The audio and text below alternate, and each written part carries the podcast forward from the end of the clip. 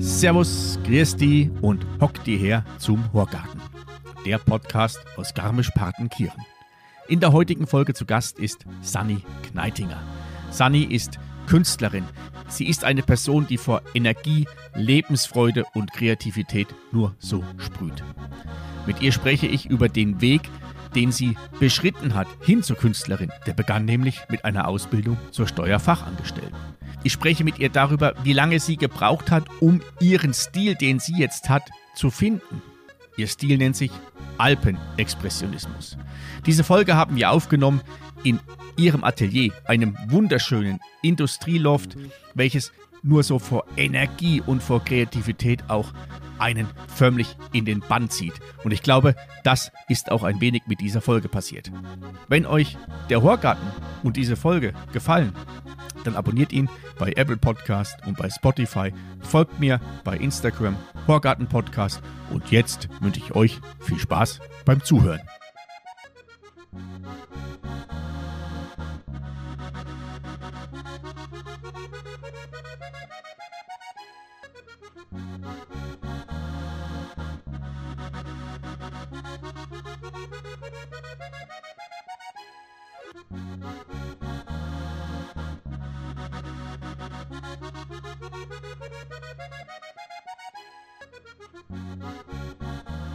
Jetzt, liebe Leideln, sagt er, horch's gut zu, sagt er, Neuigkeiten, sagt er, gibt's grad nur, sagt er, was die Leute reden, sagt er, und was deren, sagt er, kind's beim Horgarten hören.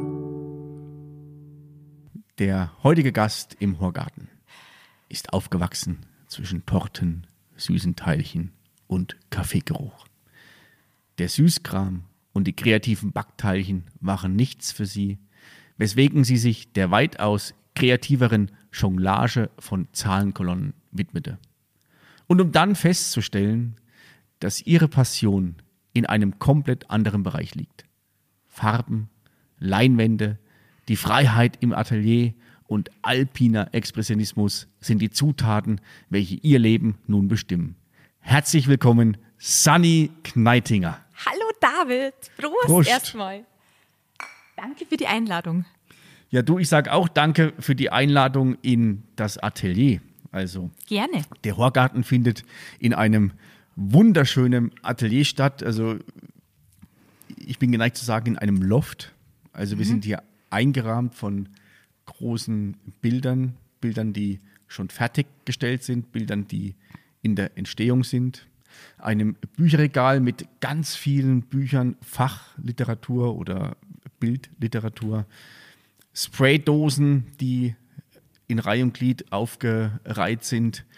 Hinter uns befindet sich eine, ja, wie so eine, eine Art Terrasse mit Sitzsäcken, auf der du deine kreativen Pausen einnehmen kannst und ein grandioser Blick auf Zugspitze und Wachsensteine. Also ihr merkt schon, ich bin auch hier sehr kreativ schon an, angetan von diesem, von diesem Umfeld. Willkommen in meinem Traumatelier. In deinem David. Traumatelier. Ja, so ist es. Und wir haben das Gespräch jetzt, um rauszufinden oder einfach mal ein bisschen deinen Traum ein wenig mitzuleben, beziehungsweise den Weg zu, zu begleiten, wie es zu diesem Traumatelier kam. Ich habe das ja etwas gesagt, aufgewachsen in, äh, zwischen süßen Teilchen und Torten. Deine Wurzeln liegen äh, familiärer, großelterlicherseits in einer Konditorei und einem Café. Genau. Meine Oma, mein Opa zum Beispiel. Die waren damals bekannt als coole Konditorei in Garmisch-Partenkirchen. Das war das Kaffee und die Konditorei Kneitinger. Und da sind wir aufgewachsen. Und das war so der Ursprung meiner Zei meines zeichnerischen Werdegangs, sagen wir es mal so, weil mein Opa immer schon zeichnet hat. Er hat immer schon die ganzen Marzipanskulpturen und Torten und Baumkuchenkreationen mitzeichnet. Ah, okay, die werden also vorher erst vorgezeichnet und dann werden sie, werden sie produziert.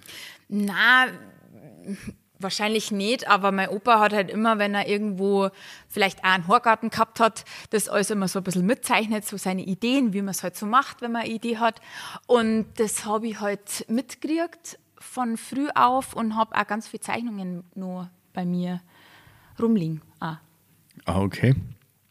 Und die, also das wissen wir ja jetzt, dass du keine, keine Karriere oder dein, deine Tätigkeit nicht in dem Konditoren- oder Kaffeehausbereich eingeschlagen hast, sondern eher im Künstler, künstlerischen Bereich.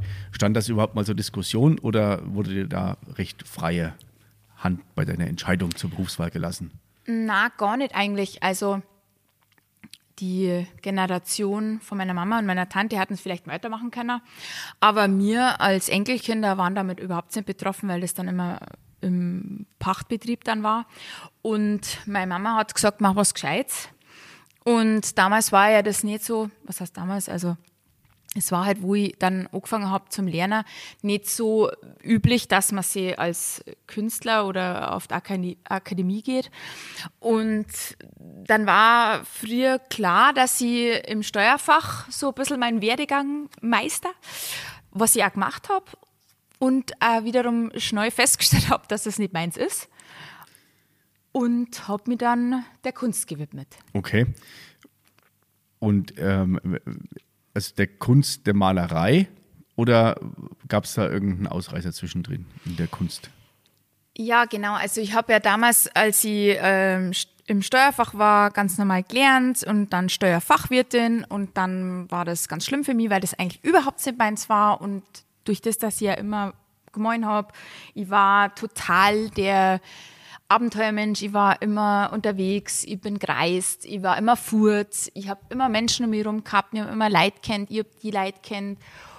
Und das war echt auch schnell klar, dass ich dann in der Kunst Fuß fassen mag, weil das ja eigentlich auch meins ist, aber ich habe es damals eigentlich noch gar nicht gewusst. Ich habe dann reduziert mit meinen Stunden und habe dann einen Artikel oder besser gesagt einen Fernsehbericht gesehen, der dann Bodypainting ausgestrahlt hat, wo ich mir dann gedacht habe, okay, das ist cool, das probieren wir aus. Und habe das dann bei meinen Freundinnen ausprobiert und habe dann mehr nach mehreren Recherchearbeiten gesehen und gehört und rausgefunden, dass es Weltmeisterschaften gibt. Da habe ich mich dann beworben und habe dann bin dann Teil äh, oder bin dann genommen worden und war dann dort eben Teilnehmer von 52 Nationen, da sind 30.000 Zuschauer gewesen und bin dann in der Kategorie, wo ich teilgenommen habe, äh, dritter Platz geworden. Wow. Ähm, wo waren die, die Weltmeisterschaften? In Deutschland ist es, glaube ich, nicht so populär, oder? Ja, da waren schon ein paar Deutsche auch dabei, aber das war tatsächlich in Kärnten, in Österreich, ah, okay. in Klagenfurt, am Wörthersee, super schön dort.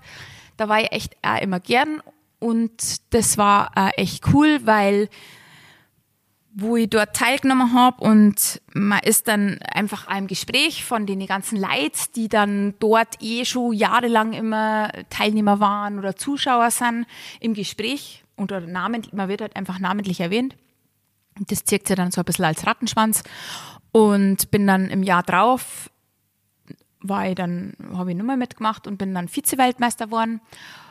Krass. Und dann, ja, das war echt ganz cool, weil dann war das noch ein bisschen populärer, was wir waren. Also es war halt einfach ganz cool.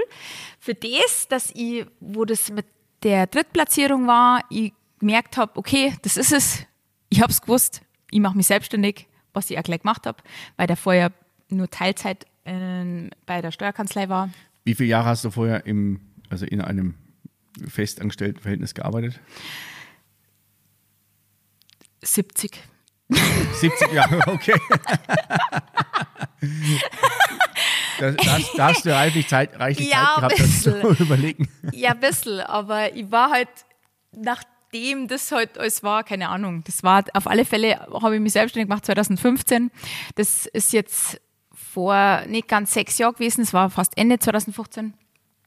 Und ja, ich, das war's. Also da, da gab es jetzt nicht äh, vielleicht, sondern das ist es. Du weißt es und mach. Und das war's. Also das war total äh, witzig eigentlich, aber so war das damals, ja. Also hast, hast du im Grunde den, den inneren Drang schon immer gehabt? Weil du ja gesagt hast, du hast schon mal immer gemalt und ähm, das ja von deinem Großvater mit beobachtet. Mhm. Nur die, die, die Bestätigung, dass es das sein könnte, war nicht so da und durch die zwei ja, Stockhalbplätze in Folge bei den Weltmeisterschaften gab es wahrscheinlich so auch von außen die Bestätigung, okay, das, das kann mein, oder nicht das kann, sondern das ist mein Weg. Ja, also wo ich damals dritter Platz geworden bin, das war dann schon so ein Erfolgserlebnis, wo ich nie gehabt habe, vorher oder zuvor. Und da war ja das gleich, wo ich mich selbstständig gemacht habe, danach in der Selbstständigkeit bin ich ja dann eben Vize-Weltmeister geworden. Aber davor, das war das Erfolgserlebnis schlechthin. Und äh, ich habe halt das Einzige, was, was bei mir immer war, ich habe meine ganzen Schulhefte äh, angemalt und die ganzen Lehrer haben es halt einbehalten. Ich habe leider keine mehr, ich kann es jetzt nicht einmal mehr vorzeigen. Vielleicht, ja, vielleicht habe ich noch zwei, drei, aber mm, den Rest, der ist weg. Also ich habe, ich weiß und ich, ich habe immer schon so den Drang gehabt, mir auszudrücken in Form von Papier und Stift. Also haben deine, deine früheren Lehrer jetzt einen echten Kneitinger daheim? Ja. Also haben sie. Die, die, haben das wahrscheinlich schon geahnt. Deswegen ich grüße sie auch hiermit. die, die, die Förderer. Ja, ich weiß genau, wer es ist. ja, das, das Bodypainting unterscheidet sich ja also signifikant von dem, was du jetzt machst. Mhm. Vorher dreidimensional, um auch unsere Zuhörer mal abzuholen. Ja. Das Bodypainting, was du gemacht hast, du hast Menschen vor Bäume, vor Steinwände gestellt und hast sie so angemalt, damit sie auf dem Foto nicht mehr erkennbar sind, weil sie sich in dieses Objekt oder in die, vor, die, vor die Wand, vor dem Baum eingefügt haben. Genau. Aber das war jetzt eher nicht so dieses ähm, Mainstream, ich muss euch jetzt sagen, wer ich bin, sondern es hat schon einen Grund gehabt, warum ich das gemacht habe, weil ich so diese Natur und Mensch so verschmilzen lassen würde. Also das war immer schon Thematik, so die Umwelt, das ist ein Thema von mir und war es damals halt eben auch.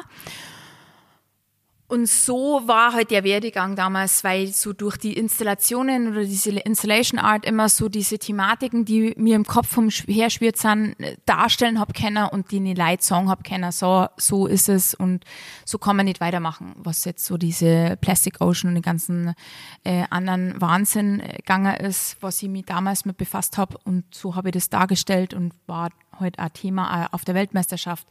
So habe ich mich halt eben ausgedrückt durch die Installationskunst. Okay. Und wie oder ab, ab, ab wann oder ja, was, ab wann oder wann gab es den Punkt, ab dem du dann von dreidimensional auf ähm, eindimensional gegangen bist? Genau, ich war dann, ähm, wenn du Vize-Weltmeister wirst, auf der Weltmeisterschaft wirst du natürlich wieder geladen, um deinen Titel zu verteidigen da war mir eigentlich schon bewusst oder eigentlich klar, dass ich das überhaupt gar nicht mehr so bin und machen mag, weil das so vergänglich ist und abwaschbar ja direkt. Und habe schon gleich gewusst, okay, das Medium Haut ist jetzt nicht das, was ich mir verfolgen mag, weil ich so viel in der kurzen Zeit in Anführungsstrichen ja erlebt habe durch dieses ähm, Haut und Malerei und Bodypainting und ich habe auch einige Anfragen gehabt äh, von, von Fernsehkanälen wie Pro7 und so, wo ich auch in der Crew involviert bin oder dabei bin. Das habe ich gewusst, okay, das war's, das passt, Haken gesetzt, ich mag jetzt einfach so mit dem ganzen ähm, Vergänglichen das jetzt hinter mir lassen und mhm. jetzt einfach anfangen mit dem greifbaren Medium Leinwand, weil es geht ja immer um den Prozess eigentlich von der Malerei, was ja in der Körpermalerei echt extrem spannend ist. Ich habe, ich jetzt nicht, ich, würde jetzt nicht sagen, dass ich es komplett ähm, lassen habe, aber es ist jetzt gewesen und jetzt mache ich was Neues und das ist jetzt Leinwand, weil das ist für mich greifbar und ich habe so viele Möglichkeiten, in der Art und Weise mich auszudrücken und habe halt nicht so diesen Gegenpol Mensch, sondern Leinwand, was ich als nächste Herausforderung gesehen habe, dann einfach so gestartet. Also als Herausforderung, weil du mit neuem, mit neuen, neuen Techniken, neuen Farben dich hast beschäftigen müssen.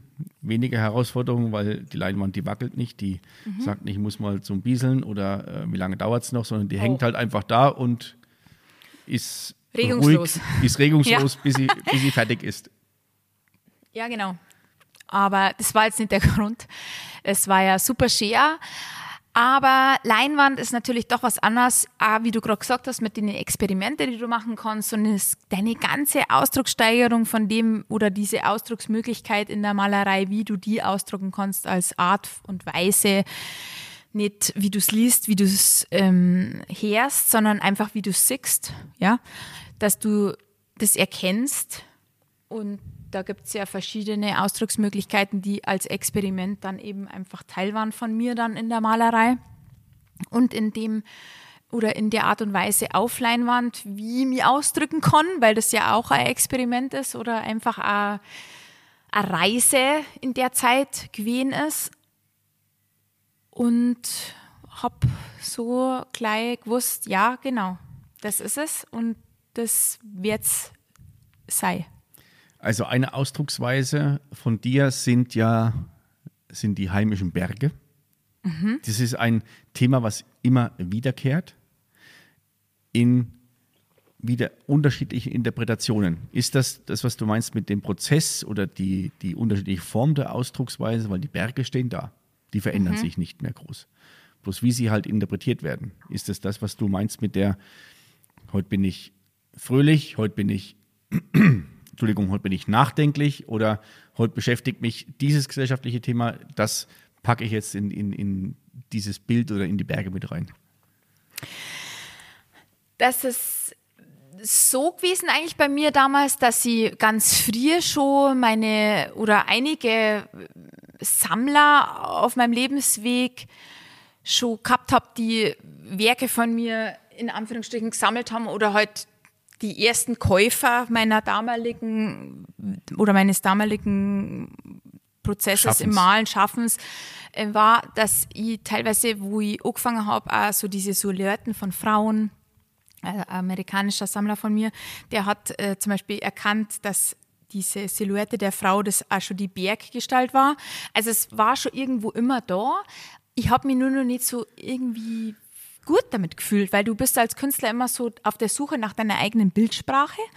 Und das war für mich, wo das dann tatsächlich war, klar war, als ich dann mit Galerien aus Übersee dann kooperiert habe und die dann mit mir Ausstellungen veranstalten wollten, in New York und in London zum Beispiel, wo ich gesagt habe, okay, cool, das machen wir und alles gebucht, wo dann auch Corona kam und ich gesagt habe, hey, was ist los? Ich mag jetzt weg und kann nicht, weil ich jetzt über Corona da bin und nicht raus kann, hat dann auch so ein bisschen was mit mir gemacht und war auch echt super die Zeit, weil durch das, dass das passiert ist, ich tatsächlich durch diese Art und Weise der Sprache, durch das Bild mit meinen Berg so ein bisschen in Berührung gekommen bin, wo dann auch die Serie Kenny Mountains zustande gekommen ist, was ja damals, das war jetzt genau 2021, im Juni äh, die Ausstellung oder die große Ausstellung gehabt habe, Candy Mountains, wo das einfach Thema war, dass du in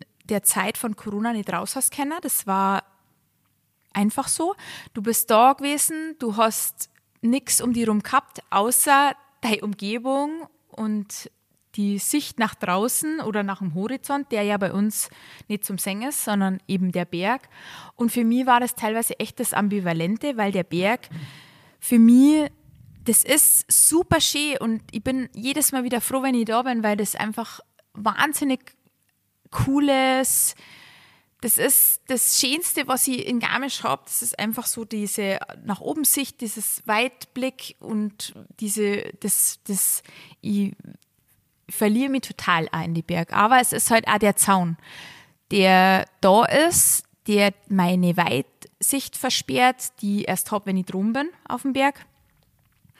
Und das wiederum ja genau das mit mir macht. Warum mache ich das oder warum mache ich die Berg? Weil es ist zum einen die, das Schöne oder die, die Ehrfurcht, das Prominente, das Mächtige oder vielleicht auch dieses, das, wo du Angst hast davor und auch das Schöne, also das Ambivalente, aber auch, äh, du hast halt durch das mit der, mit der, mit dem Massiv, du hast halt, wenn du das halt hast, dieses zum einer innen nach draußen, diese Schwelle, ja, das ist einmal das nach innen und einmal das nach außen wo du, wo du halt irgendwie äh, kompensieren magst und du verbindest es mit den Farben der Sehnsucht, weil in der Zeit, wo du nicht raus kannst und du aber raus magst, weil das ja mit den Übersee-Anfragen oder Ausstellungen so war, du raus magst, aber du nicht raus kannst, das einfach so krass für mich war, das mit dieser ganzen Thematik, weil ich immer wieder das gleiche Motiv gemeint habe, mit Sehnsuchtsfarben kompensiert habe und diese Express oder sage ich mal, diesen Ausdruck geschaffen habe in diesen äh, Bildern, dass du halt äh, weißt, okay, das ist es, das ist dein Thema, du kommst nicht raus, du magst aber raus und das ist einfach da. Ich finde das gerade irgendwie echt, also es flasht mich, weil das im Grunde alles gegensätzliche Themen sind, die doch in, in der Gesamtheit so für dich völlig befreiend sind. Mhm. Also in einer Zeit, in der wir nicht raus durften, sind auf einmal die Berge, die deine Grenze sind, ein Stück Freiheit. Und das miteinander mit, also diese, diese vermeintliche Storhaufengrenze mhm. mit Sehnsuchtsfarben zu verbinden, ist ein Ventil oder der Ausdruck und der Weg dahin zu sagen, dass das ist mein Thema, da finde ich mich wieder und da kann ich mich völlig ausspielen. Also das, da hat wahrscheinlich so ein bisschen was, war auch notwendig, dass das in dir brodelt, dass das unter einen gewissen Druck gerät, dass es dann förmlich explodiert. Mhm. Also farblich in dem Fall oder bei den Candy Mountains mit den mit diesen Sehnsuchtsfarben. Mhm. Sehnsuchtsfarben äh, sind, gibt es da bestimmte Farbwerte, was Sehnsuchtsfarben sind? Du kannst bestimmte Harmonien erzeugen, indem dass du Farben verwendest, die so ein bisschen, bisschen einen Klang erzeugen. Da bin ich so ein bisschen uh, auf der Art und Weise von Wassily Kandinsky, der uh, durch seine Farben einen Klang erzeugt hat. Durch das, weil er war ein Expressionist, durch das, dass er heute so gemeint hat, wie er gefühlt hat, auch, eine gewisse Art und Weise Musik oder Klang erzeugt hat in seinen Werken, was ja auch für mich, oder ich sehe mich darin auch so ein bisschen, weil wo das war mit ähm, Corona, war ja wirklich gar nichts. Und das Einzige, was ich gemacht habe, waren meine Berg, äh, meine Farben und mein Gefühl und meine Tagesverfassung. Und genau so war es dann auch eben. Also da gab es auch teilweise mal so eine äh, Situation von einem von einem äh, Kauf äh, von einem Interessenten oder Interessentin, die das war damals, ich kann mich nur echt gut erinnern, ich war ähm, im Atelier und habe angefangen und das entwickelt sich ja so ein bisschen, der Bildaufbau und äh, gerade so diese ganze Struktur und, und das Pastose und das Experimentelle, bis es dann fertig ist. Aber in der Zeit, wo ich das Bild geschaffen habe, war ich einfach so gut drauf. Also es war wirklich so, ich war wirklich brutal gut drauf und deswegen war das Bild auch eh relativ gelb. Also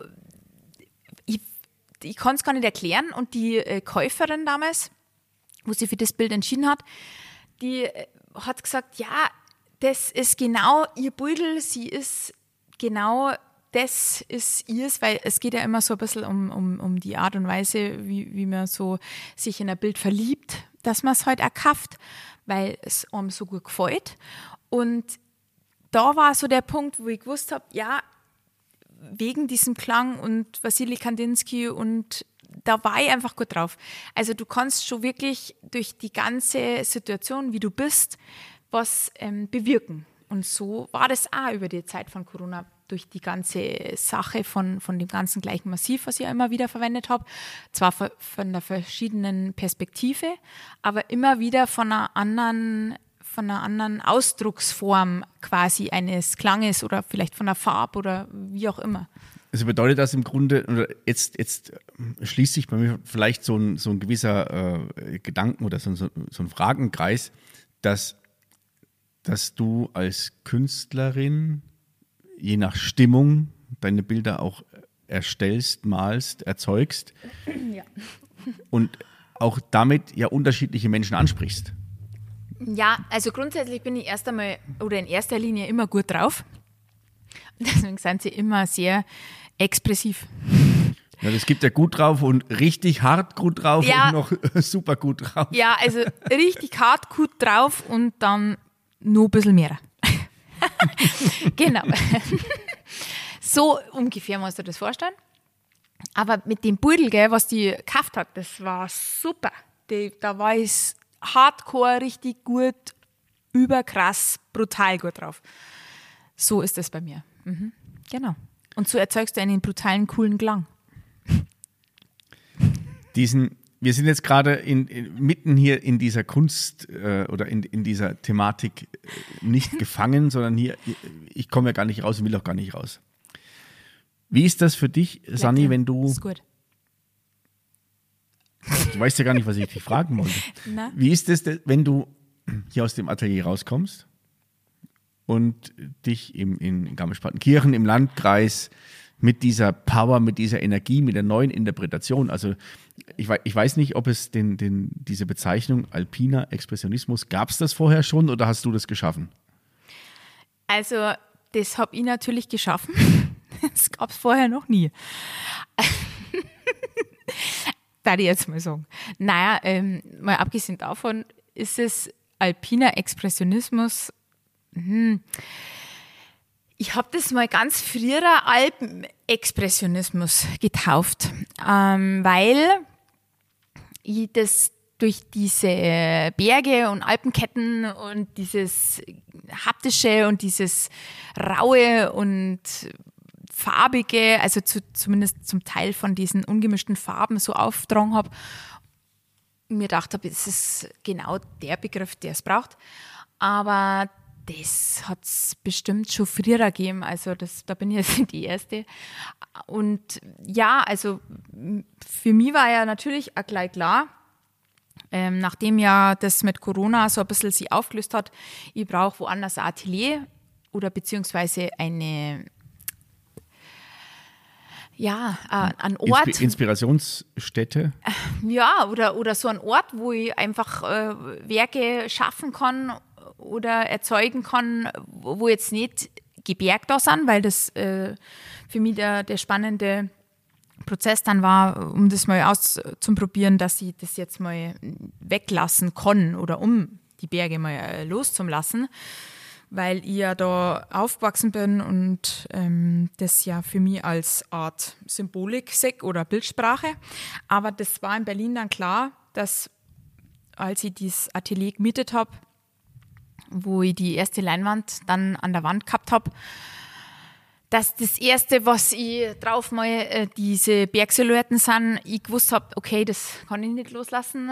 Ich das dann quasi in Form von der Art und Weise verpackt habe, dass dieses Berg, dieses erhabene, majestätische, prominente, was du ja siehst, so dieses nach oben schauen oder Zielführung oder Zielgerade als Anhaltspunkt SIG, um das ganze Geschehene so abzufangen, was ja jetzt wieder ist, nachdem das so ein bisschen mehrer Rummel ist wieder, gerade in Berlin, da riert sie viel. Und so habe ich diesen Berg quasi gebraucht tatsächlich, um das Geschehene so abzuschirmen oder einzukreisen oder rahmen schon fast. Also Kommt, so die, Art. kommt da die Grenze wieder, dass die Grenze eine gewisse Stabilität, Ruhe und vielleicht auch ja, in dem Moment Heimatverbundenheit gibt? Weil das kann ein Kraftort sein, das kann mir Ruhe geben. Ich glaube, die Grenze ist durch das, dass ich den Berg mal auch immer da, weil du ja immer diese, diese, diesen Kraftort oder diese Ruhe oder dieses Majestätische brauchst, um das ganze Chaos, was unten drunter ist, einfach abzuschirmen oder einfach festzuhalten oder Also ist diese Grenze, die manchmal gedanklich vielleicht im Wege steht, im, im anderen Umfeld gar, nicht, gar nicht fehlplatziert, sondern auch so, so, so ein Ankerpunkt. ja. Es, fällt, es, es fällt mir schwer, dich, dich zu unterbrechen, oder ich bringe es fast nicht übers Herz. Du hast es so gesagt, also du hast was Neues gesucht und bist, hast dann Berlin für dich auserkoren und hast Berlin gefunden und hast da dich in ein Atelier eingemietet und mit anderen Künstlern auch so äh, Kooperationen oder Kollaborationen gemacht. Ja, beides. Also man kommt so in einen gewissen Austausch, den man jetzt in Garmisch nicht so findet, was ja wiederum mich zu einer gewissen Ausdrucks, Ausdruckssteigerung führt oder bringt, wo ich in Garmisch jetzt nicht finde oder habe, aber das ist in Berlin anders. Also da ist halt einfach viel mehr los. Die Berge sind zwar nicht da, aber die, der, der Rummel ist da und die Leute, die drumherum sind, die geben dir das, was du brauchst, weil gerade in Garmisch, auch was diese, diesen Austausch betrifft, das ist halt nicht so. Also da gibt es halt wenig Künstler, wenn überhaupt welche. Und da ist das ganz normal. Also da ist jetzt nicht so, äh, du pinselst mal bisschen, sondern da ist gleich mal, hey, welche Stilrichtung hast du, äh, welche Art und Weise oder wo bist du und was machst du, bei welchen Galerien steuerst du aus und wo okay. und wie und was. Das ist halt ein Thema dort. Das, was hast du in Garmisch jetzt zum Beispiel nicht. Jetzt gibt es auch einen, einen, Unterschied, den können wir nicht von der Hand weisen. Also in Garmisch-Partenkirchen bin ich mir sicher, wir haben 27.000 Einwohner. Berlin wer es weiß, also ich bin mir ganz sicher, weit über 4 Millionen. Mhm. 4 Millionen Einwohner. Also das ist auch eine Milchmädchenrechnung, dass da also viel mehr Menschen sich tummeln, die diesem, ja. dieser Passion nachgehen. Also ich glaube, das, das, ist mal wichtig, auch für, für alle, also für uns jetzt hier in der Runde und auch für alle, die das zuhören, dass wir nicht Äpfel mit Birnen vergleichen, sondern dass es auch wichtig ist, mal sich dann wieder in, in Bereiche zu begeben. In dem Fall ist es bei dir Berlin, zu sagen, ich gehe dahin, tauche da mal ein, tauche da ein in eine, eine ganz andere Welt, wo Dinge nochmal ganz anders interpretiert werden, zugelassen werden, ähm, im Vergleich zu dem nach Garmisch-Partenkirchen, auch da jetzt niemandem zu nahe zu treten. Bist du ein, ein bunter Vogel, du bist bekannt, du bist, ähm, du, du stichst damit heraus, was für dich, was, was vielleicht Vor- und Nachteil zugleich ist? Weil du bist jemand, der permanent unter Beobachtung ist. Was macht sie jetzt schon wieder? Was macht, was, welche Bilder malt sie und ähm, wie ist sie präsent? Und wenn du dann einer unter vielen bist, dann ist wahrscheinlich auch so dieses, ähm, auch wenn es eine Gemeinschaft ist, Konkurrenz belebt das Geschäft. Also du, du schaust immer noch, was kann ich vielleicht noch ein bisschen für eine Feinheit verändern oder was kann ich mich noch, wie kann ich mich vielleicht noch spitzer irgendwie wie positionieren. Mhm. Also ja. einfach jetzt mal eine, eine Mutmaßung von mir. Trifft es das in etwa oder? Ja. Ja? Ja, voll eigentlich. Also, weil in Garmisch ist das ja schon so, du bist halt präsent, du warst oder wenn das Telefon klingelt, okay, du kannst in die Galerie fahren, du schaust mal, okay, da ist jemand, ähm, du fährst hier und das hast du in Berlin nicht. Also du bist da total anonym und frei. Ähm, du hast natürlich dort auch viel mehr Möglichkeiten und ja, das ist schwierig zum Erklären, weil in Garm, ich sage immer, Garmisch ist zwar so der Ort der Ruhe, vielleicht sogar auch Freiheit, sage jetzt mal auf dem Gipfel, aber für mich ist es in Berlin tatsächlich so, dort im Atelier gewesen, dass ich, ich war einfach für mich. Also ich habe tatsächlich nichts um mich herum gehabt, keiner hat mich gestört. Es war einfach pure Freiheit. Der Kopf war einfach frei und leer und das war total wichtig für meinen Prozess, für, für die nächste Ausdrucksweise, für meine nächste Art, sage ich mal, äh, Reihe, wie ich mich ausdrücken mag oder mein Thema, was ich gehabt habe. Gerade mit den ganzen äh, Umständen, die es jetzt gerade so um mich herum gehabt hat. Und das war wichtig für mich. Also ich habe in Berlin tatsächlich meine Ruhe gefunden und meine, ja, meine, meine, meine Ausdrucksweise, also meine Ausdruckssteigerung quasi in meiner Kunst durch die Umgebung und diese Erkenntnis ist ja, finde ich, finde ich ja grandios. Äh, ich habe gerade so einen so äh, so einen Gedanken, der hat zwar wenig mit Ruhe zu tun, also wenn du zum Beispiel auf eine, auf eine Messe gehst oder wenn du auf einer, auf einer großen Tagung oder so bist, ja, wo du äh, rauskommst aus deinem normalen Tagesgeschäft und dich mit anderen Menschen unterhältst, wo du neue Ideen aufsaugst, wo du neue Themen mitnimmst, das befeuert dich in deinem Tun so brutal, dass wenn du wieder zurückkehrst, das in dein Tagesgeschäft oder in deine Themen, deine Projekte, in deine Aufgaben, die du, die du bearbeitest, mit einfließen lässt. Mhm. Und äh, das finde ich ja in dem Fall auch ganz, also wirklich cool. Auch diese, diese, diese, diese, diese Freiheit oder das zu sagen, ich, in deinem Falle, ich ähm, fahre nach Berlin, habe da mein, mein kleines Atelier, habe da meine völlige Ruhe, lasse trotzdem die, die, die Einflüsse, die, die, die Menge der Menschen, die, die auch die, die verschiedenen Kunstthemen auf mich einprasseln, ähm, ziehe da so für mich die Essenz raus und, und komme dann so vollgepackt mit Kreativkoffern wieder in dieses coole Atelier zurück und weiß die neue Richtung und dann geht's los und wenn ich merke, ist der Akku ist äh, der Kreativitätsakku ist leer, dann geht's wieder ab ja. in die Bundeshauptstadt und lade ich wieder auf. Ja.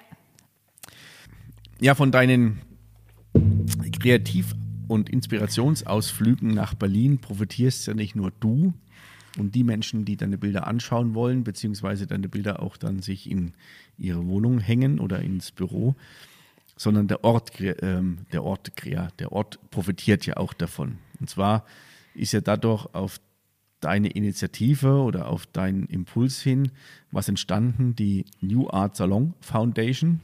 Mhm. Eine, ich schaue mal, ob ich es in meinen Worten wiedergeben kann, eine ist eine Plattform, eine Galerie, die Künstlern aus der gesamten Bundesrepublik oder auch international die Möglichkeit bietet, Ausstellungen machen zu können in einem Umfeld, was sehr zugänglich ist. Also ich war selber Ende Januar oder im Februar auf einer Vernissage, auch inspiriert von Berlin. Homeless nannte, nannte sich diese, diese Ausstellung.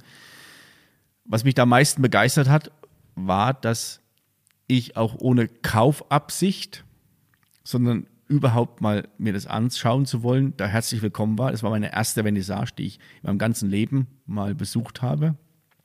Es war ein bunt gemischtes Publikum von vermeintlichen, ich sage es bewusst in Anführungszeichen, Kennern bis hin zu Menschen, die gesagt haben, es interessiert mich einfach, will es mir anhören. Es gab Live-Musik, ähm, es gab Flaschenbier, es gab eine kurze, knackige Eröffnung vom, vom David, vom Galeristen ähm, und Geschäftsführer der, der ähm, New Art Salon Foundation. Die dauerte, glaube ich, zwei Minuten. Schön, dass ihr alle da seid. Wir haben die Künstler hier, kurze Geschichte erzählt. Jetzt schaut es euch an und lasst euch treiben. Diese, die Räumlichkeiten sind in einer alten Bank. Also das geht sogar in den mhm. Keller hinunter, wo du die ganzen Tresore siehst. Ähm, wie hast, hast du lange gesucht oder hast du lange Menschen überzeugen müssen, das hier umzusetzen? Ja gut, in dem Ort oder in Garmisch-Partenkirchen war es ja schon ganz lange mal fällig, dass man irgendeine Plattform schafft, wo Künstler, Künstlerinnen international oder national oder auch vom Ort mal Ausstellungsmöglichkeiten haben.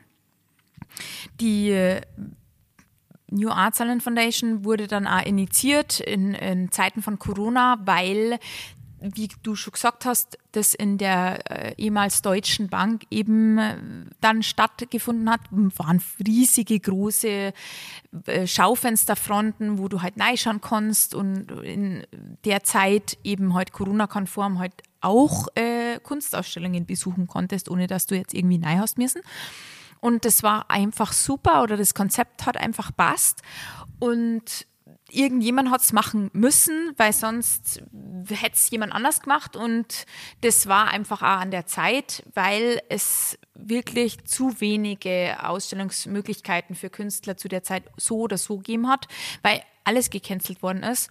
Und so war diese New Arts Foundation einfach die Plattform schlechthin, wo du einfach äh, Ausstellungen hast, mitmachen hast, können, äh, digital oder, oder einfach äh, über, über Instagram Facebook und so weiter äh, beworben worden wurdest. Und das ist einfach eine echt äh, super Initiative gewesen von uns, wo du das halt eben machen hast können. Also das war echt, ähm, glaube ich, auch notwendig sowas. Also und wichtig natürlich.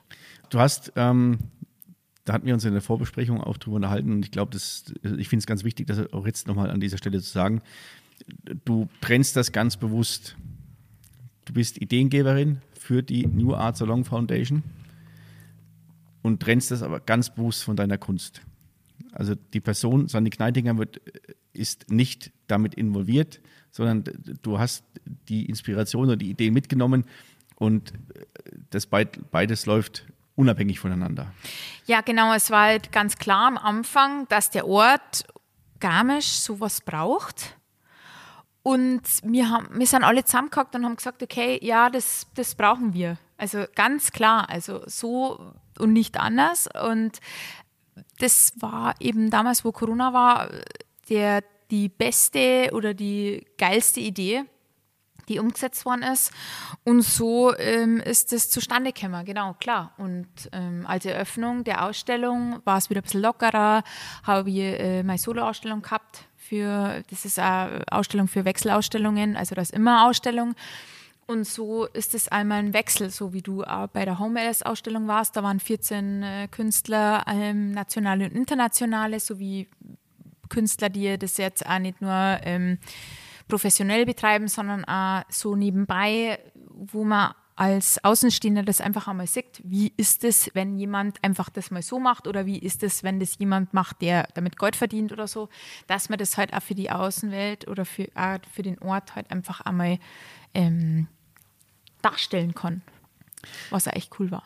Also ich werde neben natürlich deinen Links ähm, zu Instagram und zur Webseite das auch die New Art Salon Foundation in die Show Notes mit reinpacken. Und dann könnt ihr einfach mal reinschauen, könnt euch inspirieren lassen. Und wenn ihr in Garmisch-Partenkirchen zu Besuch seid oder wenn ihr auch aus Garmisch-Partenkirchen seid, dann schaut einfach mal vorbei. Die Türen sind offen und jeder ist herzlich willkommen. Ihr braucht keine Lederschuhe, ihr braucht keinen Anzug, ihr braucht kein Abendkleid. Einfach reinkommen und sich die ganze Sache anschauen. Ich switch jetzt nochmal ganz kurz oder nochmal zu dem, noch zu dem Thema deiner, deiner Kunst. Was sich mir noch nicht so ganz erschließt, oder die Frage stellt sich mir jetzt gerade, weil ich schaue hier auf eine riesengroße Batterie an Spraydosen und daneben stehen Farben, Farbdöschen, Farbeimer. Kombinierst du beides miteinander oder gibt es da jeweils unterschiedliche äh, Arbeitsweisen? Ja, ich kombiniere alles mit allem. Also ich habe tatsächlich diese Leidenschaft und Liebe zur Mischtechnik. Und du hast Öl, du hast äh, Pastell, du hast Kreide, du hast Kohle, du hast Spraycans, du hast Acryl und Pigmente und Felsgestein. Also wenn du irgendwo am Berg gehst und die ganzen Steine aufglaubst und die zermörst, das dann ist ja auch wiederum Pigmente für äh, neue äh, Ausdrucksmöglichkeiten von dem, was du heute irgendwie so machen und präsentieren musst als Ausdruckssteigerung. Mit, ja, klar. Das kommt in Farbe mit rein. Das ja, na sicher. Ernsthaft? Ja. Und dann hast du so Pastelle oder so Pastose-Sachen oder Impasto oder Gips und alles Mögliche, was du da so mit einfließen lässt, wie Kaffee oder sowas. Das ist auch ganz wichtig, dass du so auch diese Gesteinsbildung so bisschen rausspringen lässt aus dem Bild. Das ist echt cool. Also du kannst, hast da wirklich alle Möglichkeiten. Okay, jetzt verstehe ich das noch ein bisschen mehr, was da die Kreativität bedeutet. Ich war der Meinung, da kommt so, also äh, Respekt vor, vor dieser ganzen Kreativität. Ich war der Meinung, da kommt die Farbe und das pinselst du da drauf und ein bisschen bunt hier oder Emotion da, Berge sind gesetzt. Bloß, dass da sogar noch so viel, noch so viel Verbundenheit dazu da ist.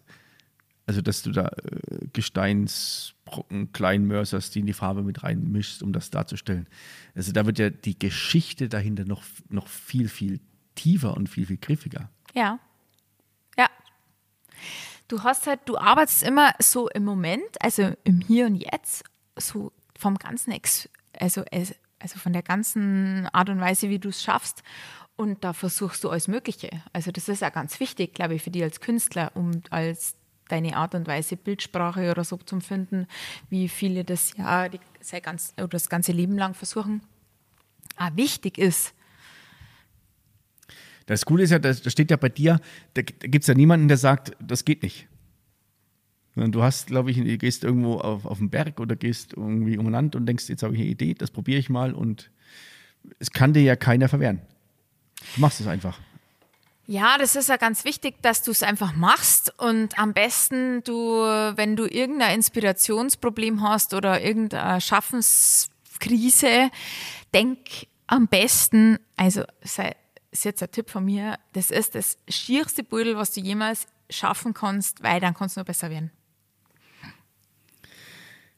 Das ist schon fast ein Schlusswort. Wir sind mit unserer ja, Dreiviertelstunde schon fast durch. Und ich habe für meine Gäste immer ein Geschenk mitgebracht. Das ist jetzt kein äh, haptisches Geschenk, sondern das ist ein gedankliches Geschenk. Und zwar hat die, die Folge hat ja einen, einen Titelnamen und es gibt eine Beschreibung der Folge. Und das kann ein, eine Weisheit sein, das kann ein Slogan sein.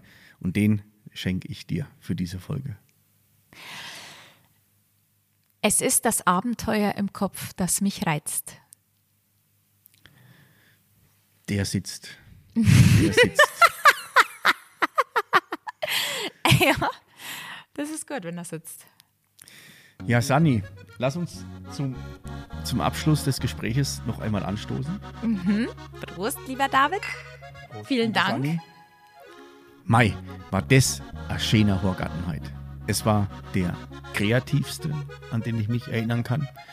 Und wenn ihr mal eine Gedankenblockade habt, dann schließt die Augen. Stellt euch vor, was sich vor dem inneren Auge darstellt und malt es nieder oder schaut euch die Bilder von der Sunny an und lasst euch damit kreativ inspirieren. Ich freue mich bis zum nächsten Mal. Servus, pfiat euch. Und wenn ihr mal eine Gedankenblockade habt, dann fahrt nach Berlin.